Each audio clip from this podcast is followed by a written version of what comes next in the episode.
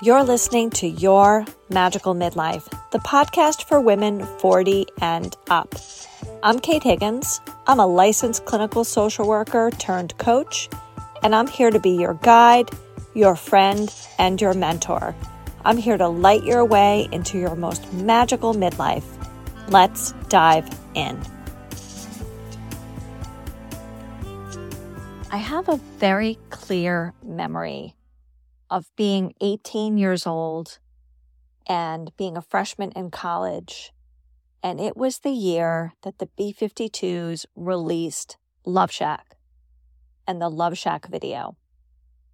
And if you're my age or older or around my age, or if you've seen the video, picture Kate Pierson dancing in a fringe go go outfit and looking hot as hell.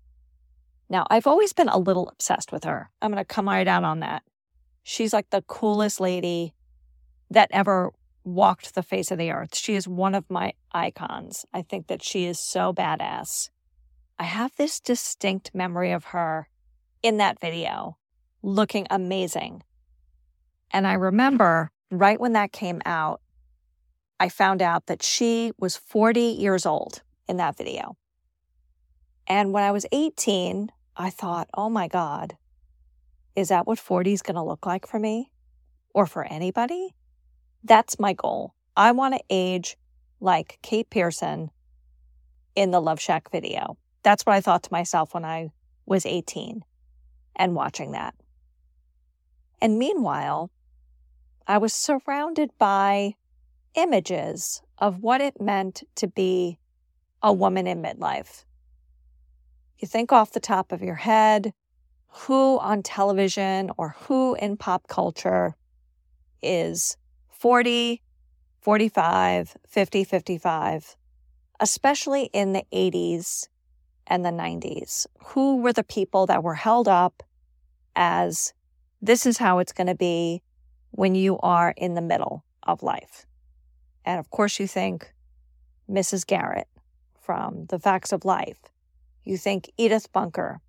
You think Mrs. Roper from Three's Company. You think of any dowdy, has been a woman who is hypersexual and a little desperate and either wearing a moo and has just given up and is eating ice cream in her recliner you know what? That doesn't sound that bad to me, eating ice cream in a recliner. I might eat ice cream in my recliner tonight. Booyah. That sounds great.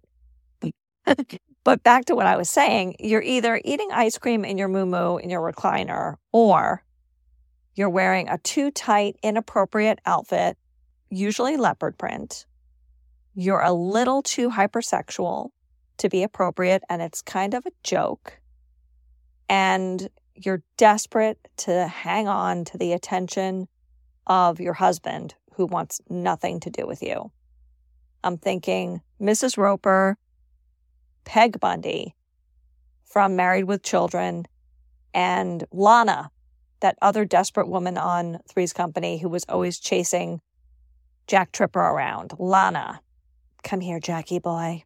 And she was supposed to be, I don't know, was she supposed to be 40? I'm probably way older than Lana at this point. Whew, we get such a mixed message. I really want to hang on to Kate Pierson in the Love Shack video, don't you? Doesn't that sound so much more fun? Pop culture hands us a pile of poop. The women who were supposed to be over, old, out of it, done, were probably, in retrospect, much younger than you think that they're good, that they were supposed to be. When I found out that when The Graduate was filmed, Anne Bancroft was, I hope you're sitting down when I say this, Anne Bancroft was 36 years old when she filmed The Graduate, and she was supposed to be desperate, hypersexual, menopausal, and desperate to hang on to her youth. She was supposed to be a woman who was afraid of losing her charms, competing with her, her daughter, who's obviously much younger. And this is the message that we get. We get the message that when you get to a certain age, that's it for you. There's no more sexiness. There's no more juiciness. There's no more fun. You're a desperate hag or you're totally washed up. And I would really like us as Gen Xers to reject that notion in its entirety. And I see a lot of it now, which is awesome. I see a lot of women my age taking care of themselves, dressing for fun and pleasure, doing what they want to do, living the lives they want to live, dating or not dating, wearing a mini skirt or not wearing a mini skirt, wearing shorty mm-hmm. shorts or not wearing shorty shorts, but breaking free of that message that we definitely got. Now, my mom is deceased and has been deceased now for almost three years. And I've been spending a lot of time going through my parents' stuff because my father is now in a facility and the house is getting ready to be sold. So there's a lot of going through the things. And he's not like a particularly sentimental person. So there's just, and my parents were not organized. So there are boxes upon boxes of pictures in no particular order, mostly of my parents together on the various trips that they went on. My dad was a business person. He traveled extensively throughout Europe and often took my mother with him, or she would meet him partway through the trip and then they would have a vacation together. They were very lucky. And so there's lots and lots and lots of pictures of my mother now at my age, a little bit younger and a little bit older. And I look at her and she definitely doesn't look the way my friends look now. My friends are aging in a different way.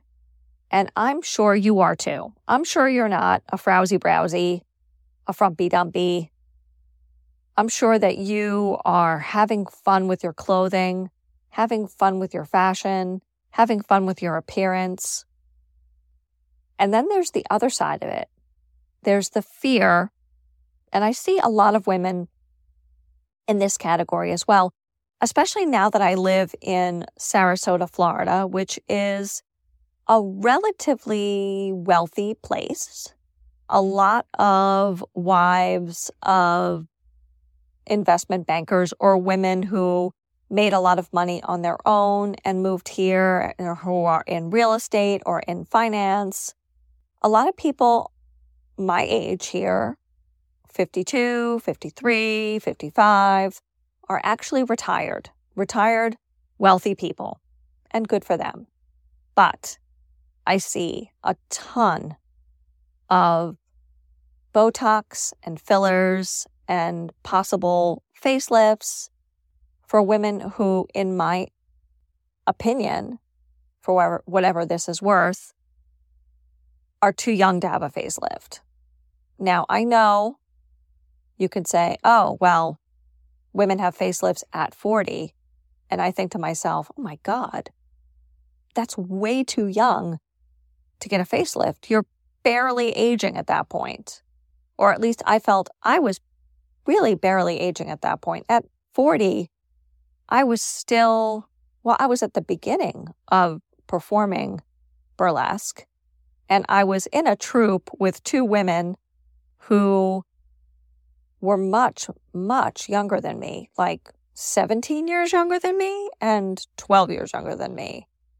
And I don't think I looked out of place on stage with them, honestly. And I don't think I'm delusional to say that. And yes, I had the benefit of stage lighting, costuming, makeup, lashes, showgirl makeup, which is very, very exaggerated.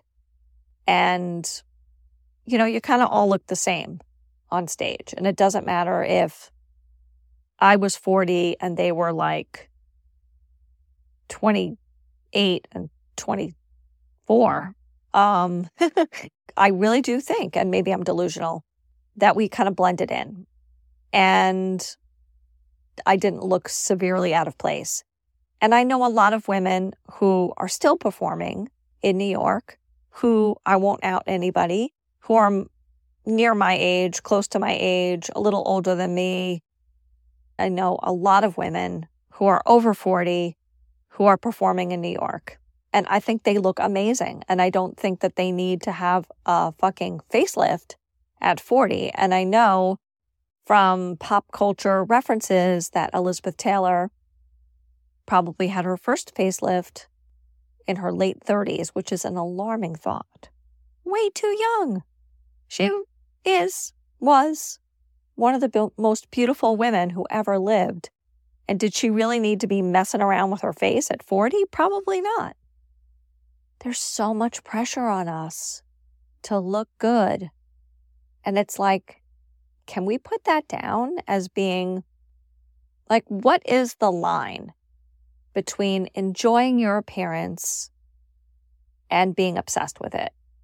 Right? What is the fine line between loving your fashion, loving yourself, beautifying yourself, and being obsessed and being obsessed with maintaining? Can we walk a fine line here? I definitely am trying to. So here are the things I am willing to do to look good. And then I'll tell you the things I'm not willing to do to look good. So I get a lot of sleep. I try to get seven to eight and a half hours of sleep. I love to sleep. I exercise almost every day. I'm now in a new routine where, because I'm now self employed, I get up very early. I get up at 5:30 and I go for a six and a half mile walk at six o'clock in the morning. And it puts me in the right mood for the day. It gets me organized. It gets my brain working. And then I can be productive for the rest of the day. I find that I'm more focused and more productive when I'm doing this walk in the morning. And the walk is really to maintain my weight. It's not to lose weight. It's to maintain my strength, my bone health, my brain health, my mood, and to maintain my weight. I dye my hair every six weeks because I have some grays. And also, just my base color is just less vibrant than it was. Not that I remember it because I've been dyeing my hair one color or another since I was 17. So I do that. And what else do I do? I get a pedicure. I wash my face. I use a retinol. I used to have an actual retinoid prescription, but it's so expensive, I let that go. So I don't do a lot. I eat healthy. I eat the rainbow. I'm a vegetarian and have been a vegetarian for since 1989. How long ago is that? Almost 35 years. So that that's my whole that's my whole like youth preserving. Oh, and I wear sunscreen. I wear sunscreen and have worn sunscreen since the 90s when it became like ubiquitous and everywhere. So that's like my whole you know, youth preservation routine is diet and exercise, relative clean living. I drink like twice a week now, and that's like one drink. And that's really it. Like, I don't do Botox, but no judgment if you do Botox. I just find it's expensive and not cost effective. I've done Botox in the past. I did a couple of rounds of it in my early 40s. And I just don't feel it's worth the money because it fades so quickly. No filler for me. I think it looks bizarre. Even if it's done really well, I don't think it looks great. And what I would be willing to do but haven't done yet. I would be interested in getting veneers because I think that they do a lot for making somebody look more vibrant as they age. And my teeth are not in great shape, but that's like a $15,000 investment that I don't have the money for at this moment. I would do a brow lift again if I had the money, but I don't. And that's like permanent Botox. And that's really all I'd be willing to do at this point. I see some women who have really good, subtle fillers. But again, it's not really super cost effective. It needs to be constantly maintained like every six months.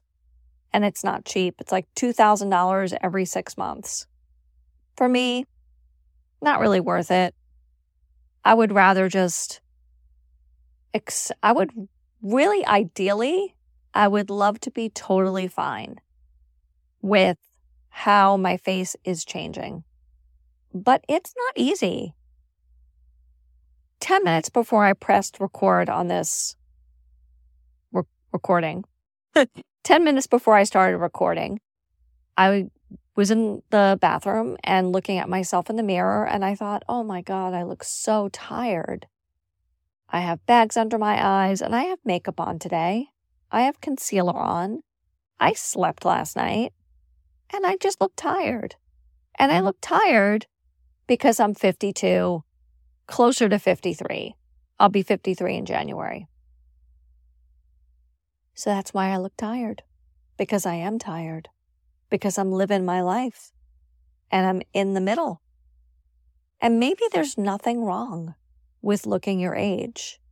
I used to be so flattered that everybody thought I was much younger than I was. I used to like really like get a little thrill for it because I was always mistaken for vastly younger than I am.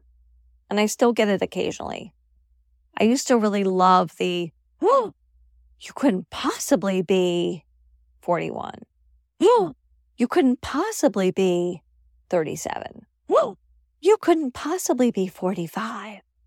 I used to love it, love it, love it, love it. In fact, I always looked super young. When I was first a social worker, and working on an adolescent psych unit. I was, let me think, I must have been 30 when I worked on that unit. Yeah, I worked on that unit in 2001. And yeah, I was 30 on the nose. And my first day on the job, and this may speak to my youthfulness and maybe I wasn't wearing something so professional because I, this is the only explanation as to why this could have happened. I didn't have my key yet. And a psych unit, if you don't know this, psych units are locked and it's actually double locked. So there's a door and then there's like a little hallway and then there's another door, you know, to prevent the kids from escaping.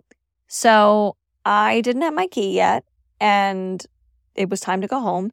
And I was, I tried to follow somebody out and so I made like a little runny dash at the door. And the psych tech, who was a gigantic man, saw me and grabbed me because he thought I was one of the adolescents trying to escape. Now, they may, that may speak to my size. I'm a small person. That might speak to maybe I wasn't wearing something that identified me as a staff person. Maybe I was wearing something ridiculous and let's let's admit it. Let's let's be honest. I w- often wear things that are silly and bright, you know? Maybe yeah, maybe my outfit wasn't the most professional and that's why he thought I was so much younger.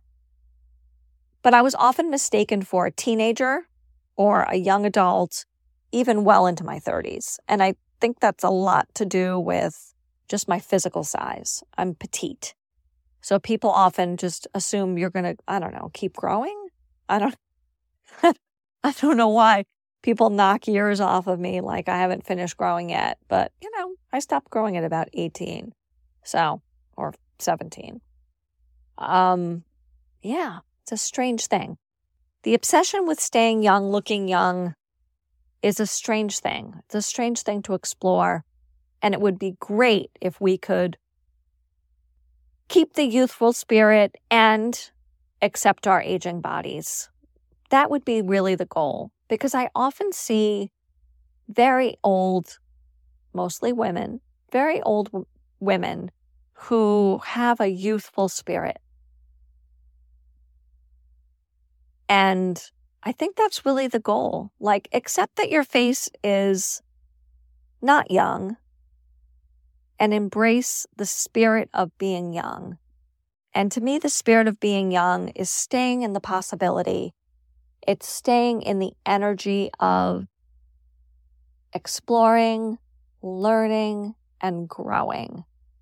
And that's really the best anti aging cream that you can have is an attitude of possibility. And I think that's really the best place for me to leave this episode. But before I close, I am going to pull a card because this is what I'm doing. So I would love for you to focus and think for a moment. And you're going to hear me shuffling because, you know, why not add that sound effect of shuffling? And I'm going to pull a card for this episode. And our card for this episode is the Queen. Oh, interesting. The Queen of Swords. The Queen of Swords is really the crone of the day. so it's hilarious that this is, is what's showing up for this episode. She is the card of the infinite wisdom of age. She is sure of herself. She is focused and she is old. She is wisdom. She is the highest wisdom that comes with the experience of aging. And she's an excellent card for this episode. So thank you so much for listening, and I'll see you next week. Thanks again for listening to Your Magical Midlife. I'm Kate Higgins, your host. You can follow me on Instagram at Your Magical Midlife. You can check out my offerings on my website, www.yourmagicalmidlife.com. I offer one to one coaching, group coaching, retreats, a blog, and this podcast, please remember to like, rate, and review to keep me in those algorithms. Have a great week. See you soon.